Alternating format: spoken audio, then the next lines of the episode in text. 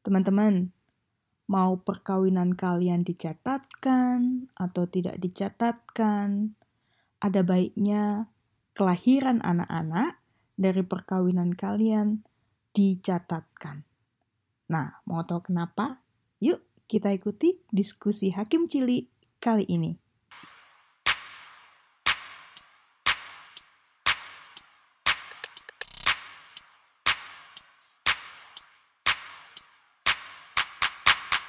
Salam saudara-saudari, selamat datang di podcast Hakim Cilik, di mana kalian bisa belajar hukum Indonesia dengan bahasa yang mudah dimengerti oleh orang awam. Setiap hari Minggu, waktu Indonesia, bersama Hakim Cilik Niken Astari Carpenter. Yuk, belajar hukum!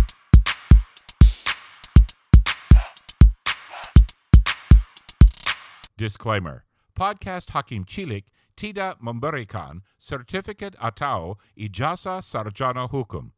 Dan tidak melayani permintaan jasa konsultasi bantuan hukum di luar podcast. Episode 9 Akta kelahiran ini adalah bukti sah tentang status dan peristiwa kelahiran seseorang anak ya kan yang dikeluarkan oleh Dinas Kependudukan dan Catatan Sipil. Nah, anak yang dilaporkan kelahirannya akan terdaftar di dalam kartu keluarga dan di NIK itu nomor induk kependudukan uh, sebagai dasar uh, anak ini memperoleh pelayanan masyarakat yang lainnya.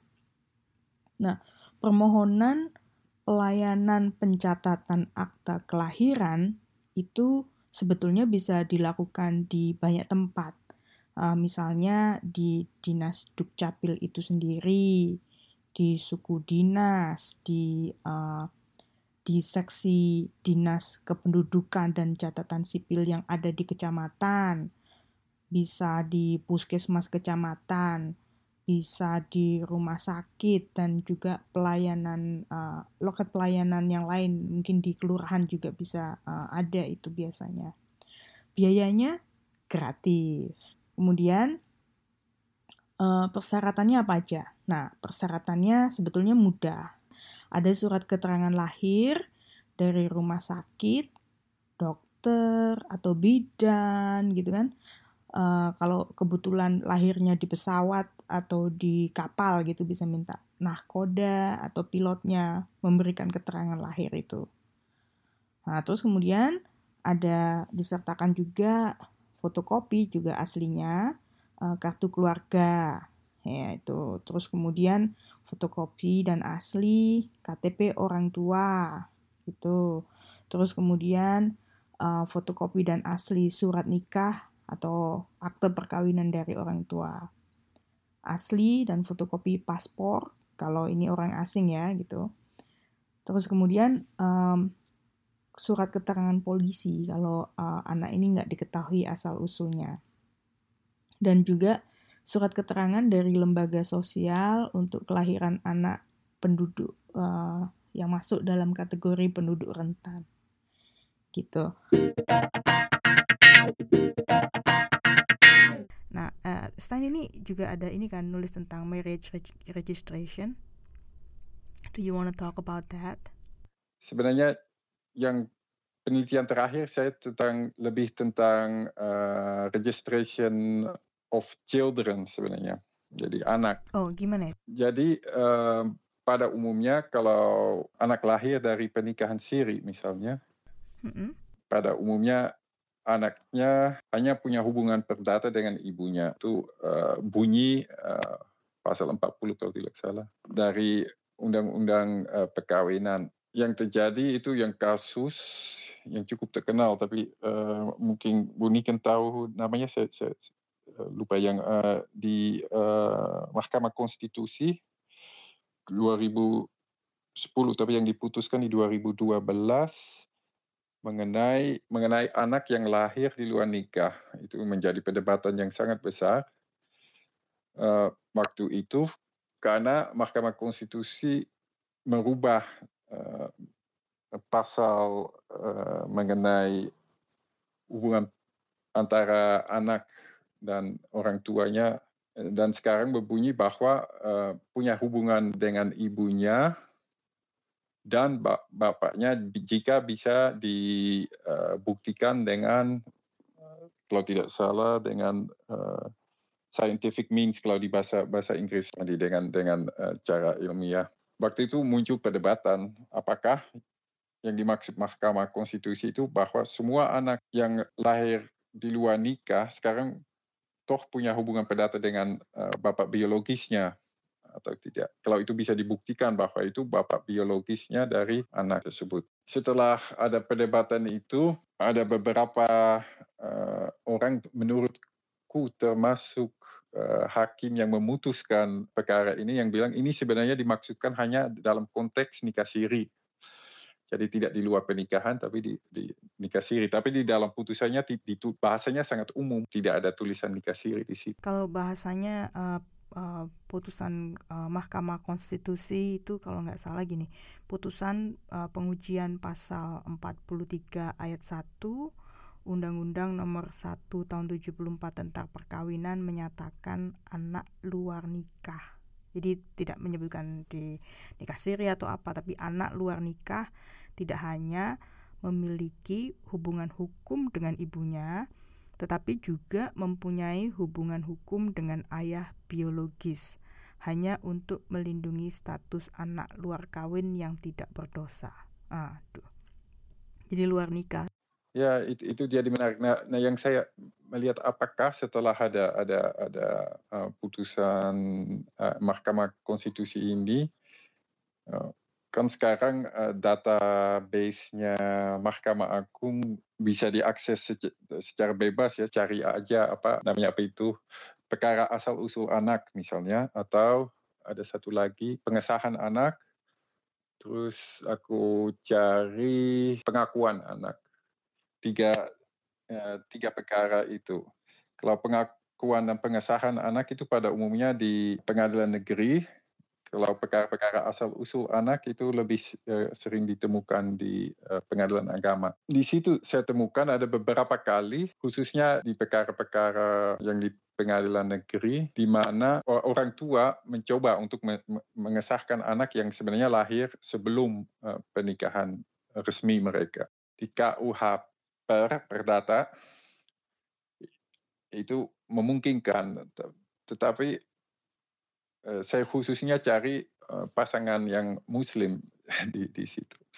Jadi sebenarnya KUHP uh, eh, pasal-pasal yang kalau tidak salah di 284 285 ya saya, saya harus cek itu yang mengenai pengesahan dan pengakuan anak itu sebenarnya tidak berlaku untuk orang orang orang muslim. Nah, tetapi dengan adanya putusan Mahkamah Konstitusi ini tiba-tiba muncul varian dari pengesahan anak. Jadi anaknya pengesahannya ditolak karena muslim dan tidak bisa apa tidak bisa mengesahkan anak yang lahir di luar nikah berbasiskan KUH Perdata. Tetapi di, diberikan alternatif. Eh, jadi anaknya tidak di, dinyatakan anak sah dari pasangan itu, tapi disebut anak biologis dari dua pasangan tersebut tanpa menjadi jelas karena stat, apa itu status anak biologis ada hak apa yang yang melekat pada pada status itu eh, dan mewajibkan misalnya mewajibkan eh, catatan sipil untuk memasukkan status hak anak biologis itu ke dalam uh, uh, namanya apa itu akte kelahiran. Akte kelahiran kok saya lupa. Ya, untuk mencantumkannya untuk membuat catatan pinggir di dalam uh, akte kelahiran bahwa ini uh, merupakan anak biologis dari ibu dan uh, ayahnya gitu.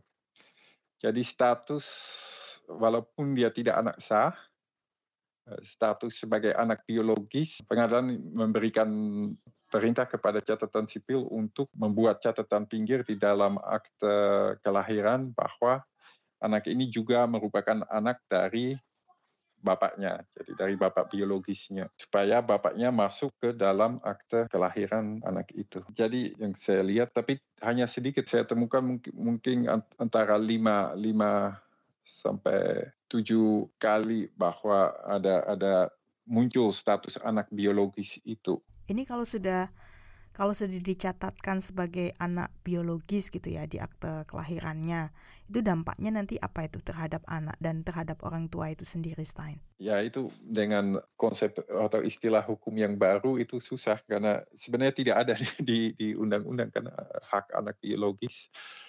Uh, yang ada di putusan-putusan beberapa putusan yang saya lihat hakim uh, amar putusannya eh di namanya amar putusan tuh Yes. Uh, disebut bahwa uh, karena si ayah sudah uh, si suami bapak ini sudah melakukan tindakan supaya anak ini bisa lahir maka dia harus bertanggung jawab. Jadi yang yang disebut itu di, uh, hanya bahwa uh, si bapak harus bertanggung jawab dan mungkin yang disebut itu dalam memberikan nafkah.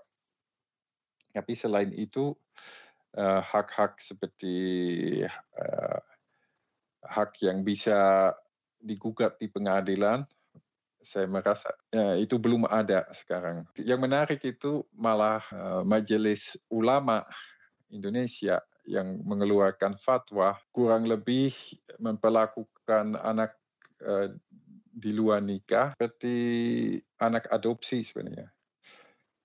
Jadi uh, disarankan untuk untuk misalnya memberikan harta seperti sepertiga ya daripada anak biasa dan seperti itu itu.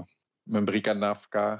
Jadi menarik sebenarnya. Dapat warisan juga enggak ini? Uh... namanya apa itu? Hibah wajibah. Sebagai kemungkinan untuk memberi yang lahir di uh, luar nikah. Jadi itu mirip dengan dengan anak semacam hibah yang wajib ya. Menarik banget. Aku jadi belajar ini uh, udah kan kasus MK itu aku udah ada di Amerika gitu jadi udah nggak ngikutin lagi. Waduh terima kasih banget ya Stein. Uh, ini ada pesan nggak ini buat para pendengar? Untuk uh, status uh, anak dan pernikahan apa ya pesannya? Kalau saya melihat sebenarnya kalau di konteks Indonesia toh uh, ya tapi saya merasa mungkin uh, audiens uh, hakim cilik ini uh, sudah melakukannya, tetapi untuk mengatur hal-hal seperti pencatatan pernikahan anak dan sebagainya penting. Jangan terlalu pasif dengan urusan uh, keuangan, urusan harta dan sebagainya. Karena uh, sering kali ada kejadian yang tidak tidak uh, diinginkan, tidak disangka sebelumnya, terus terjadi perceraian terus sebenarnya kadang terjadi itu istri kurang kurang tahu harta suaminya sebenarnya harta mereka sebenarnya apa buktinya ada di mana uh, kok semuanya hanya di atas nama suami uh, hal-hal kayak gitu. Jadi hal-hal administratif walaupun uh, semua orang termasuk saya sendiri uh, pada umumnya mungkin kurang menyukainya. Tapi akhirnya bisa menjadi penting di pada saat-saat hidup bergejolak atau apa namanya itu kata yang baik.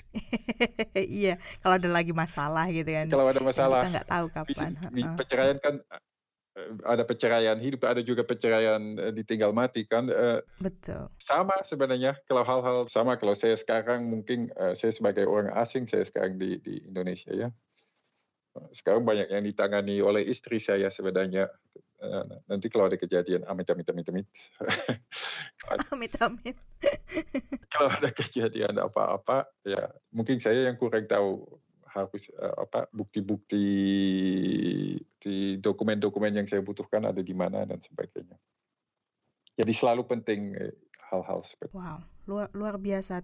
Terima kasih banyak ya Stein Uh, salam buat dia, salam buat Mas Raka. Uh, selamat istirahat, selamat malam.